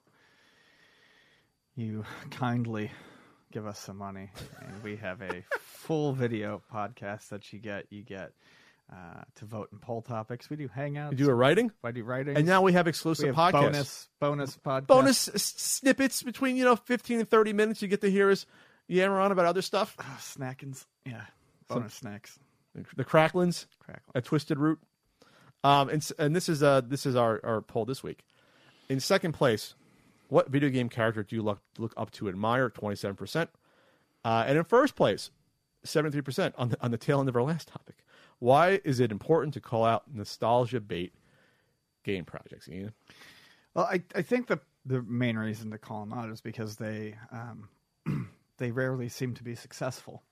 Uh, almost all of them seem to to fall apart, and they oftentimes seem to come from people who have spent a lot of times on message boards or were once popular in the video game industry or community. And I think they often way, way underestimate how much work and effort is required to go into these things. Um, we saw it with the uh, the RVGS slash Chameleon, um, where you know, I mean, one of the things that we constantly laughed about with that was uh, Mike Kennedy saying, well, in, saying in earnestness, not joking, that he already had the shells. The hardest part was done. Which which was insane because the, the, the, console shape is the last thing you worry about. Maybe it's expensive. Yes, getting a tool, like getting, Getting a model done? tooled and getting all the tooling done is expensive, but it is not the most important fucking part. By, ca- by- in no way, shape, or form is it the most important part. He looked at that and just went off and said, I'm almost there. And he's just, you can tell he looked at that and he just sat there. I don't know if he was drinking or smoking or maybe he was sober, but his imagination ran wild with it. And he decided he had all the skill needed to put something in that box that could play games. Let's let's let's put a put a put a finer point on that. There is a good, very good chance the Coleco Chameleon would never exi- have existed as a product if Mike Kennedy did not get the Jaguar shell mold. It might have never even been a been a twinkle in his eye. Right, but that was the part that gave him the the spark. He Which is like, insane. I'm halfway there. which is insane, Yeah. by the way. No, I say is. that. Um, I, I think it's interesting that the track record of these projects, and and someone commented, well, there's some the good nostalgia driven products. A lot of them are game related, but when I say nostalgia bait, I mean something that drags you in just on the surface, being like, hey, remember when? Play again, which was the uh, you know chameleon retro like tagline. Like just oh nostalgia, throw nostalgia at you. We want we cloud your judgment. You remember when you were four? I can give you that same feeling again when you're 40 or when you're 35, um, and you're going to feel exactly the same way, but it's going to cost some money. So And I hated that tagline too, but I hated it because for the type of person he was trying to get, that's the sort of schlocky say nothing bullshit that works. yes, it's used car salesman stuff. Yeah. It's used car salesman stuff, and we've seen it with other projects uh, since then. Absolutely. So this is why I put down a few notes here about accountability, delivering what's promised, and nostalgia blinding and clouding judgment. Accountability. A lot of times when these companies or ventures uh, come up, um, they're companies that either didn't previously exist or maybe they they did other things. We talked about the Dreamcade before. There was a company, and that guy's cut after me before. You know, they they did like you know arcade cabinets, like custom arcade cabinets, and then they said we're going to do the Dreamcade. We're gonna we're gonna sell you um, you know a, a console where you can remember you can like scan. That was the one with the ROMs, like you could search for ROMs yeah, on like you would you would you would uh, get a photo of a game. It, it would download somehow legally the ROM to Oh, your yeah. console to play. It's like that's that's things like that, and a lot of people got taken in by uh, by things like that. And then the problem is with a lot of these companies is that they don't worry about the ecosystem of their product even after it launches, or even if it's quality. The retro engine, engine Sigma, some of those people, or some of those fucking consoles were, were smoking. They didn't even look like what they were supposed to look like. They were supposed to look like little Ataris. They looked up silver, shitty Genesis systems. Yeah, I remember they changed that shell. So like, but it doesn't matter, especially if it's an Indiegogo, because once it's out, they got your money. I mean, Yeah, I think that's the thing that a lot of people need to really be aware of with this is, you know, like you said, the accountability. One, these people don't have a past in doing this, um, and two, these the and, and, and you see it with the Intellivision Amico too. So much of the talk makes it sound like, even if it's not directly said, that launch is endgame. Just getting it out there is endgame. Support afterwards is not even remotely even thought of. For a lot of these people, they want to get the project out and move on to the next, uh, you know, nostalgia bait. Uh, a lot of times, these companies make enough money to like make it worth their time to put out a shoddy product, pro but not it's not big enough where there's enough complaints and where people really go after them. For example, going back to the Dreamcade replay uh, here, they raised two hundred and twenty-eight thousand uh, dollars to sixteen hundred backers back then. So for them, you know that was that was enough for them. You know, we got that. And then you look at the updates in the community, and you know their last update uh, was like let's see, uh, a year and a half ago. There was a patch in 2019 a patch update moving forward. When I saw when I heard from this when this came out, people were not happy when this came out. There was bugs, they needed patching. But it's like at some point they can just say, okay, we're done. We don't have to continue with this. It's not worth our time and money. If you complain, well, there's only sixteen hundred of you. Right. It is what it is. We moved on. When when again, a game console is an ecosystem that has to be supported and loved and cared for and nurtured, like Baby Spike, or or, or you know, or it'll bite you on the chin. Um, so that's the one reason why we feel that it's necessary to point this stuff up. I think it's a disservice to the uh, consumers, and, and and it's also an insult to my intelligence. Others would say, "Well, it's just video games. Who cares? Why are you talking about this?" It's, it's like then you are allowing people to get taken advantage, or you're allowing nefarious people to potentially take advantage of others at that point. That's what it comes down to. Right. Would you be comfortable? Would you would you be able to do a podcast like this and not call out some of this stuff? Oh no, no, you've got to be able to call that out because it's the sort of thing that people get trapped up into. They see a flashy video or they see a, uh, you know, a plastic shell or a rendering of a plastic shell that they think looks nice, and they they go for it. And it's not like we haven't been, you know, caught up in. And we weren't caught up, but we talked about that one. I think ages, years and years ago, the Vega that was like the portable Spectrum sig- Spectrum. Yes, we, That- we mentioned it. that looked neat and i you know it ended up going nowhere um, these things have more failures than they do uh, Success. success Oh yeah, I, it, it's hard. It's actually we talked we talked about that all game controller that a lot of people didn't get that. Um, it's almost like you really got to think of the ones that were actually a success when it comes to hardware, and it gets difficult. the the new mini spectrum i believe has a lot of people who are excited Mini Um, Spectrum, they're doing another uh, I think, Spectrum. I think there's ZX I think it's one of those excuse me ZX Spectrum. ZX. Don't get mad at Um, me. apparently there's a pretty decent homebrew community for it Is that on, was that on Kickstarter? I can't recall. I, like I said, I'm not super super into it. Um, I, mean, you look at stuff like the Polymega, which if you know, apparently shipping now. Is it actually shipping? If people started to get Uh, those, supposedly, our it- pal Dan says he, he got a notice saying it's on the way. Okay. We'll see. So Forgot I mean, they finally got that, but that took them four years. Th- well, three years. So even a success, three years, even a success, even one that finally came through in the end, you know, took a lot longer than I think people initially, a lot longer than people initially thought it would. and and that changed what the original vision was as well. Yeah. even like the final hardware project, it wasn't what was originally intended. Right. You know, so it, again, it's tough. It's not like a company like Analogue's been around now for over ten years. Uh, you know, that, that's put out a lot of successful. Uh, uh, so you see companies like Analog that that have succeeded in this way. Um, okay, but they walked before they ran. Right. They, did. They did. You know, Neo Geo. You know, control controllers way stuff back in the first. day yeah. before they before they did the uh, the the original NT that was you know hacked from Famicoms, for example. Uh, but you really got to be careful. You also have to be careful that these companies. Um, it would be awesome if all these companies, you know, hardware crowdfunding hardware is tough for a lot of different reasons because at that point you don't have uh, money to, sustain it after the original. You want to say investment in the company. You're helping to build that company. Like, Right. so, so all the people that pre-ordered hundred dollars for the Amico help are helping to build the company up. It's a pre-revenue company. I guess there's a difference between a pre-revenue and, and a revenue company. With a revenue c- company like Analogue, if you're pre-ordering pre-ordering that, they have money already from their past successes. They, they're sustainable. If something tragically happens to their current product or whatever, they can probably still survive and go on, and, and even uh, do refunds. A company like Intellivision or a startup, they don't have the funds necessarily if something goes wrong. They might just disappear.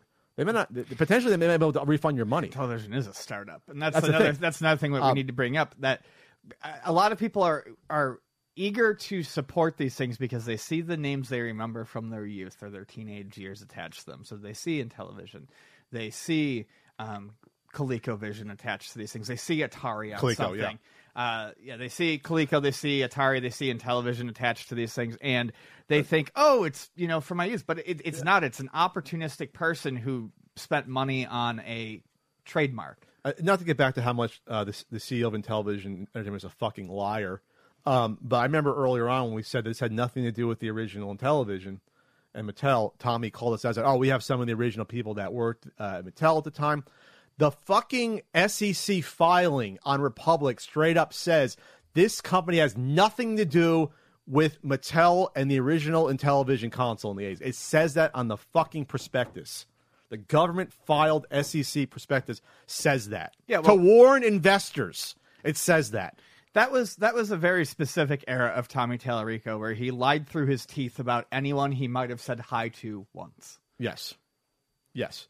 So again, but a lot of the people that buy this stuff, they may not know. Oh, I see Intellivision. Well, I remember having a television when I was a kid, even when that was a product, not a company that made it. Right. So I'm just going to assume it's the same people again. So there's a lot of hurdles, and unfortunately, and I saw someone real, a really intelligent person that I respect on Twitter sort of get um, I don't want to say blind by nostalgia, but get get overly enthusiastic per, per- perhaps Oh, about sure. about the Amico because hey, you remember when you were a kid, you had a lot of fun. You want to relive that, and it's so easy to get taken in by that feeling of nostalgia. We talked about how we always, we, we talked about if nostalgia is even a, like technically like a poison in a way.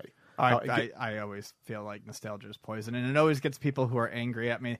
Uh, they always like take me like extremely too serious. But yeah, overall, I think nostalgia is more poisonous than it is beneficial. well, but it can make you feel good. It's almost like alcohol is technically a poison. It can make Yeah. you feel good. Too much of it can kill you, or make you throw up at the same way, right? Nostalgia. My biggest problem with nostalgia is too much nostalgia holds people back. They refuse to try new things because they're too wrapped up in making things the way they were. They're not paying Well- attention to living in the here and now. My problem is, is that nostalgia can not help you evolve as a person potentially because you want to be, stay trapped in that certain time as well. What I ex- that's exactly what. I Oh, okay. When you say move, I thought you meant move forward like games and things like that. No, I mean like it, it, it traps your mindset in the past. You you you are not open to new experiences. You are not open to evolving. Oh, not just for games. I mean in general. I mean, in general, yes. Oh, okay. Most people who are really into the '80s in game in terms of games also talk a lot about how they wish that it was still the '80s. I mean, I see people like Oh, well, I do, time. but for other reasons. But yes, I know. I love the '80s. Bring bring back the I'm happy with the social advances we've made, as small as some of them may Uh, but, feel. but not in not in fashion or music. Well, Give me the fashion and music at least. Give me that. Okay, no. You think we're better off with with with with, uh, with, with social media? And I think moving on is always beneficial as opposed to staying in the past. All right. I want I want the music. I want the music and members only jackets back. All right. Give me Yeah, that. I like a members only jacket. Oh, uh, okay. See, we can agree That's on that. Uh, so anyway, just to put a little little uh, bow on this. Uh, it's important to call out these projects because of accountability or lack thereof. Delivering what is promised, which goes into accountability, but a lot of these don't deliver what is promised, especially if it's an Indiegogo, which doesn't require a hardware prototype or a Kickstarter. And clouding your judgment, it could it could happen. Yeah. So I would my recommendation is just don't. I'm not saying you can't want these tor- sort of products or or get into them. Wait until they are released. Wait until there's a track record with the company at least that they've done Yeah, I prior see projects. things all the time that kind of grab my attention, but you just gotta fucking be cool about it. just got to take a step back. Okay, I like that.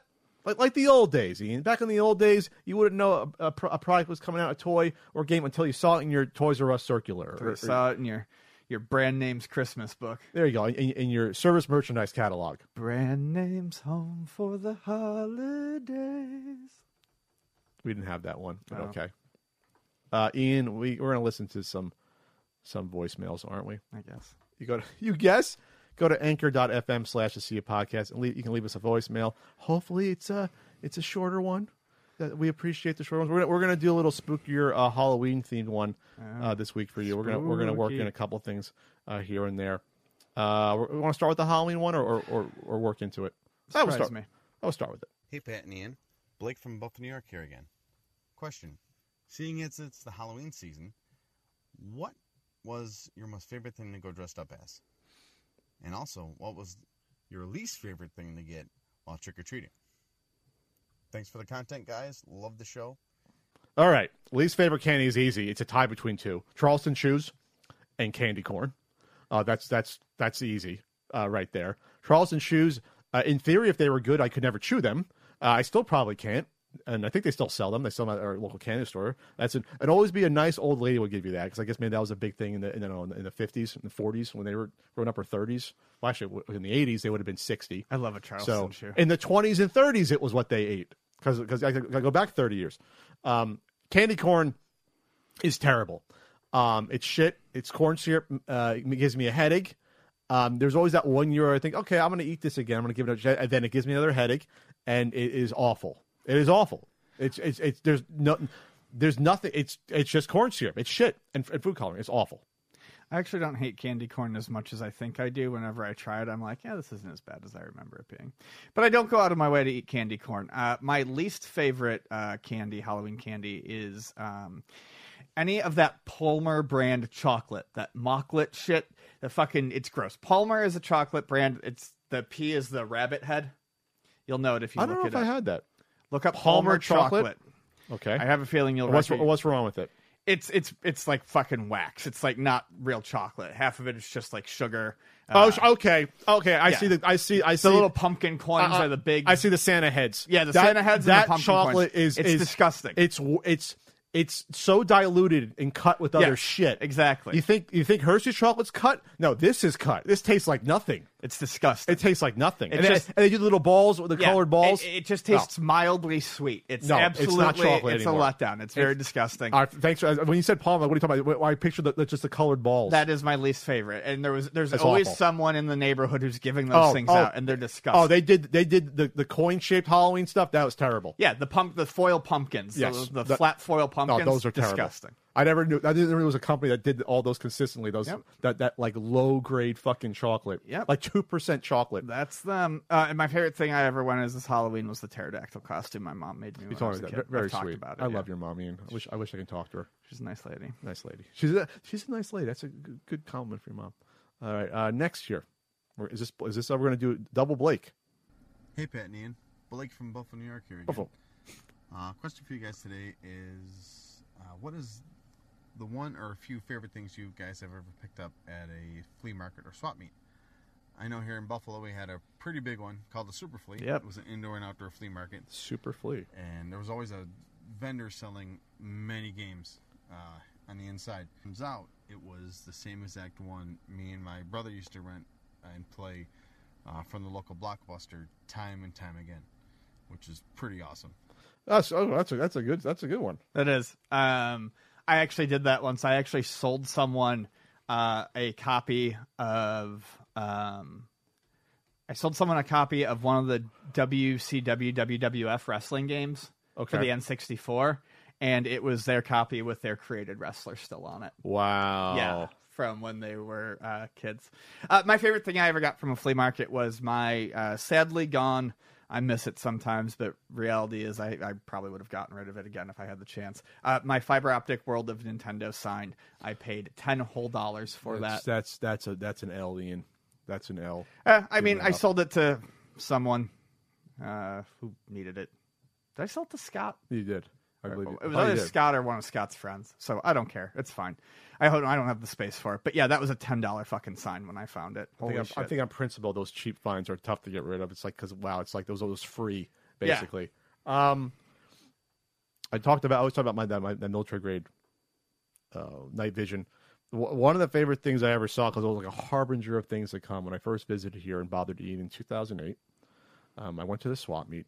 I think before Comic Con that Sunday, or I forget if I went that Sunday here. And one of the first things I saw on the far row at the, at the swap meet, I, I literally almost looked, I looked past, almost stepped over it. There was a virtual boy set up on the stand in the rental blockbuster rental case, and like I just, I literally looked past it towards the fence because it's like I was so conditioned in New Jersey not to find that stuff anymore. right, right. And so the like, literally the first swap meet I go to, I find that, and I couldn't. I had to have someone hold it for me here in the hopes of mailing it back. You know, so it was so strange um, to find that. That's one of my favorite things because that was like the harbinger of me. Oh, like, oh, there's always like not that that's why I moved out here, but it didn't hurt. It didn't hurt having an awesome flea Finding market. stuff, yeah, it Yeah, didn't hurt. that was my lifestyle. But I'd go out to the flea market in Jersey, and you know, you'd find little things, but not stuff like that. And like every week, finding Mm-hmm. stuff like that. That's why it's one of my my favorite things here. Hey, this is Jason from Tennessee. Have either of you ever thought that newer games feel less immersive than older games? Things such as voice acting and near realistic graphics have taken away from a lot of imagination the brain has to offer. It's made me feel like I put a lot less effort into thinking about the world of the game because it's laid out for you and it takes away from some of the experience.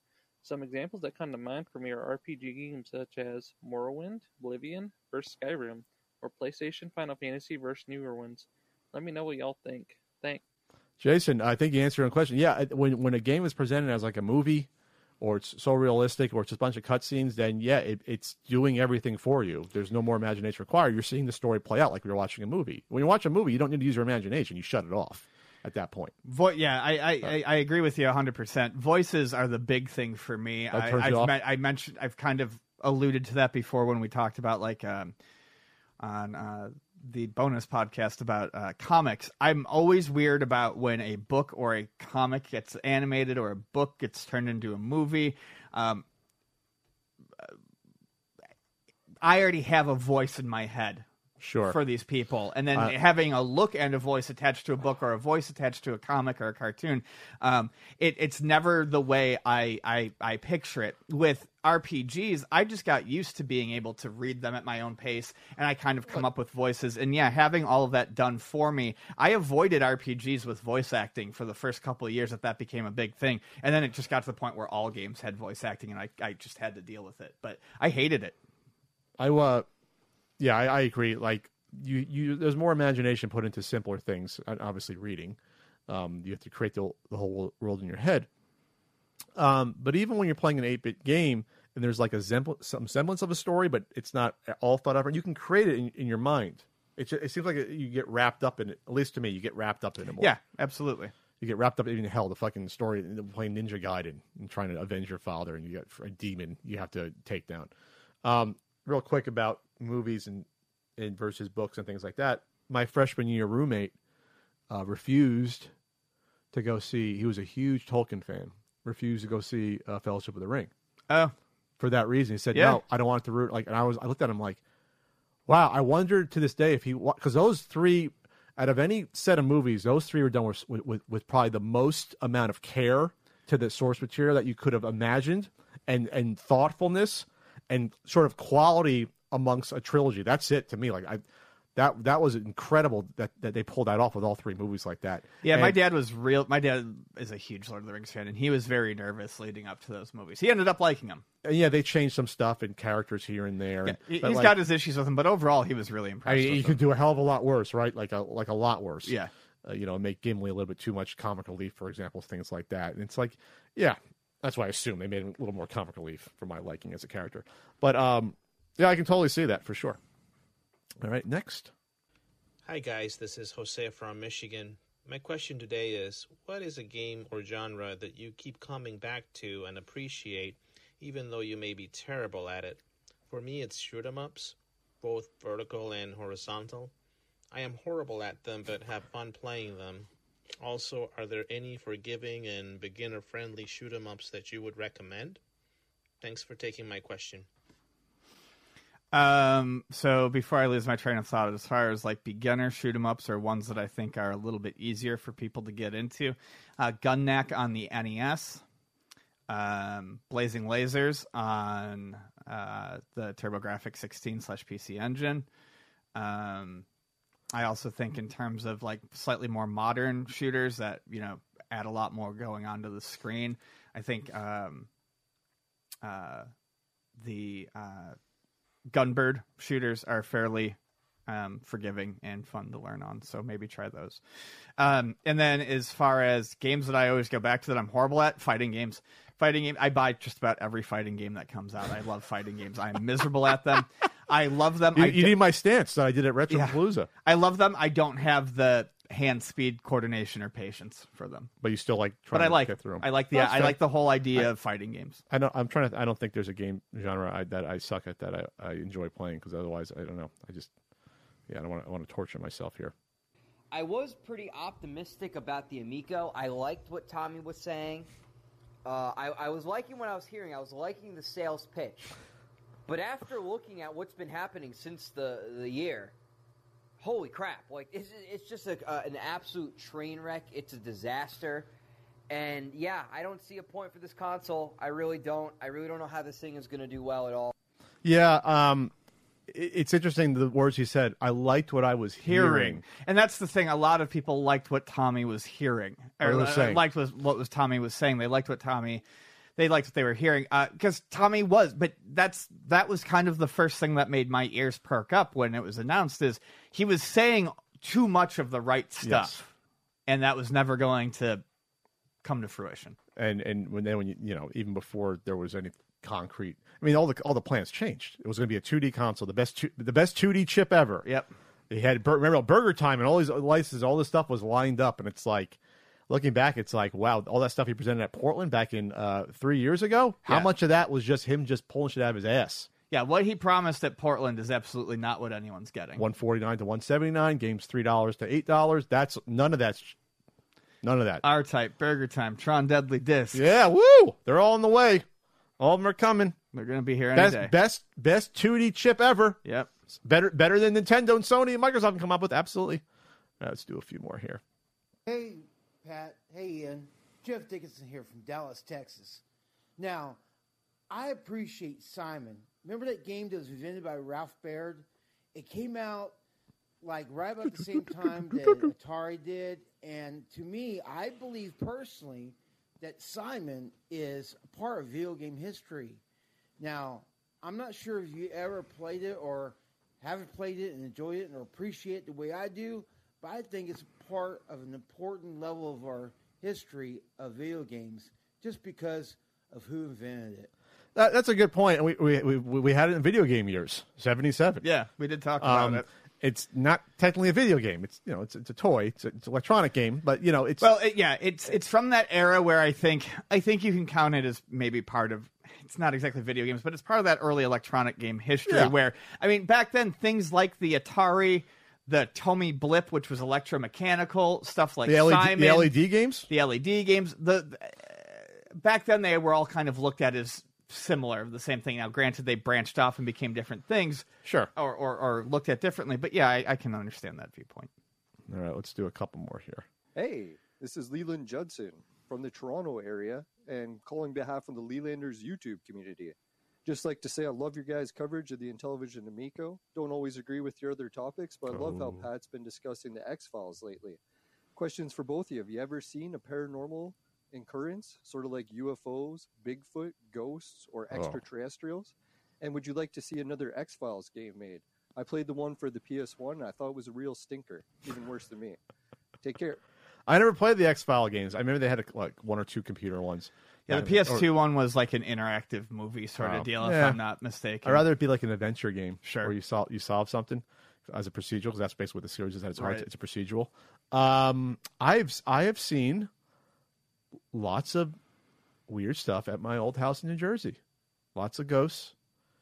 Lots of things. I've gone into detail for it. Ian thinks I'm crazy. He thinks my whole family's mad. which we are, Ghosts. but no, I've seen we've seen lots of lots of things. I have never seen um, what I think would have been a UFO. I've seen things in the sky that looked weird that were like, it's like, what is that? Is that a helicopter? Is that a star? Like you see that stuff um, as a kid. Um, I've never seen something like that, which is unfortunate because I because you know I was into that I was into that stuff, but I never went hunting for it either. I think stuff like that it's like either everyone sees it. There's like events that have happened in like New York, New Jersey. I've he- heard about where like you know back in like the 70s where like everyone saw something, like, whatever that night was. Right. And it's like when I was alive, I never heard of that stuff and nothing local like that, obviously. Um, what about you, Ian? You, you know about my ghost stories. Uh, what about you? Have you seen anything that was kind of weird? No. Any critters? Jersey Devil, Buffalo Devil, Buffalo Devil. the Buffalo Devil. Just a buffalo with horns. I'll, I'll, want to tell the one one of the ghost stories. I'll, I'll Do tell you? it. Do it. Tell it up. Okay. So I'll, I'll tell you the one story. I can tell. I've told it in sequence before. There's like six or seven things that I've seen in my house, or that other family members have seen. Uh, one of the last things I saw. Um, by the way, whenever I went back to visit my parents' uh, house and stayed there for after I moved out went, and went to a garden apartment, it always still felt weird, uh, especially in my bedroom because all the weird feelings were in that corner of the house. It was the back room where the furnace was, um, and it was that hallway outside of my door by the bathroom and my fucking room. I never ha- got a good night's sleep for like years at one point because of that that weird feeling. Anyway, So I was in the middle of moving out. So I'm 25, 26, and then I'm I'm packing up all the clothes from my closet. It's the middle of the day. It's like a, probably like a Saturday afternoon or a Friday afternoon. Probably now I was working, so like a Saturday afternoon. And um, my closet is about three feet from the door. It's one of those sliding doors, like you know, on the rollers. And I'm and I'm just packing stuff up, and something weirdly told me to look outside my door. I get this weird feeling to look outside the door. And so I took like a step and a half to the left. I looked outside my door, and about six feet away, where the hamper was, the hamper was right outside the door. So it was like a, about a six six to seven foot hallway, about until it made a left turn and went to my parents. Uh, there, it's a split level house. Um, I saw a black form that was probably around, let's just say, seven feet tall, in the vague form of a person. Uh, it was almost like the best the best comparison I can tell you is like there was the old Scooby Doo episode where like it was like a kind of a black figure ghost or something from the intro where it's like it looked like limbs and it looked like a form and it looked like a head, but it wasn't like well sketched out. It was all like almost like parts of like someone like cutting out like like a paper doll sort of thing. Gotcha. Um, if that makes more sense.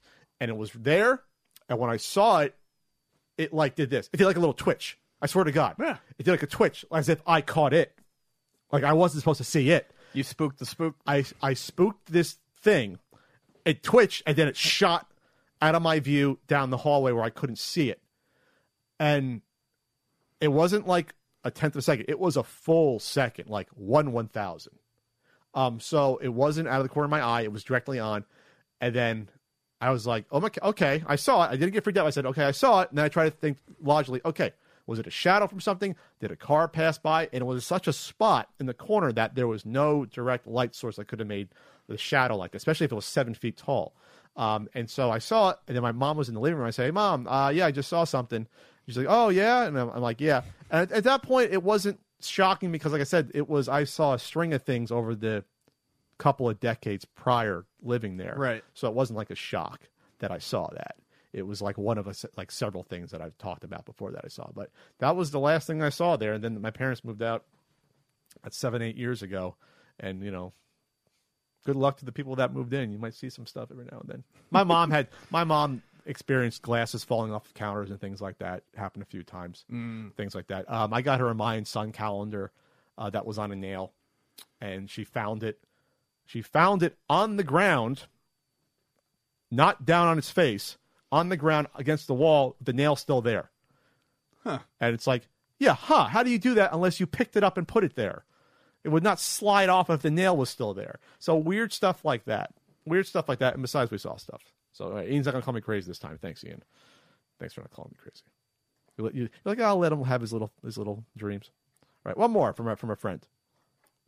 Hey, Pat, I sure hope you're happy that Intellivision's bleeding money over here, but we're going to make this right, okay? Because we got someone here who wants to say hi, don't we? Oh, yeah, they got me all tied up back here, Pat. they jumped me right by the swap meet. Tommy got out of the car with a bunch of sweaty guys and they threw me in the trunk. One of them wasn't even wearing a shirt, for Christ's sake. Hey, watch your mouth, or we're going to make you play the Amico again.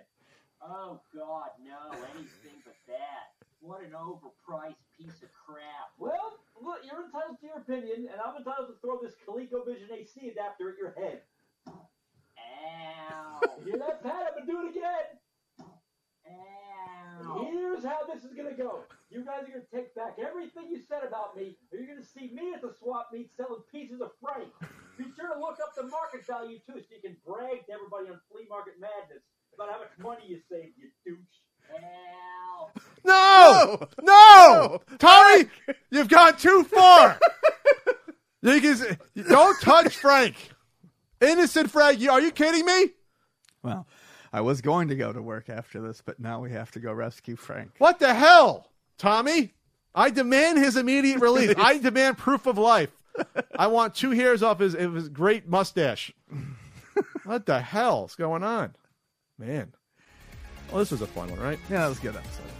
Uh, if you want more of this, we got we, us talking about burgers and and and and, and, pickles. You go to patreon.com slash see podcast. You can get our bonus episode for this week. Uh, we'll try to do them, you know, most weeks, maybe not every week. But, you know, we'll keep it going. Yeah. If you like it. appreciate it. And, uh, toodaloo. Hopefully your back gets better. Ian. Yeah, we'll see about that. Uh, maybe, maybe, maybe an NES Punk episode, maybe for Halloween. All right, we'll see you later. Bye.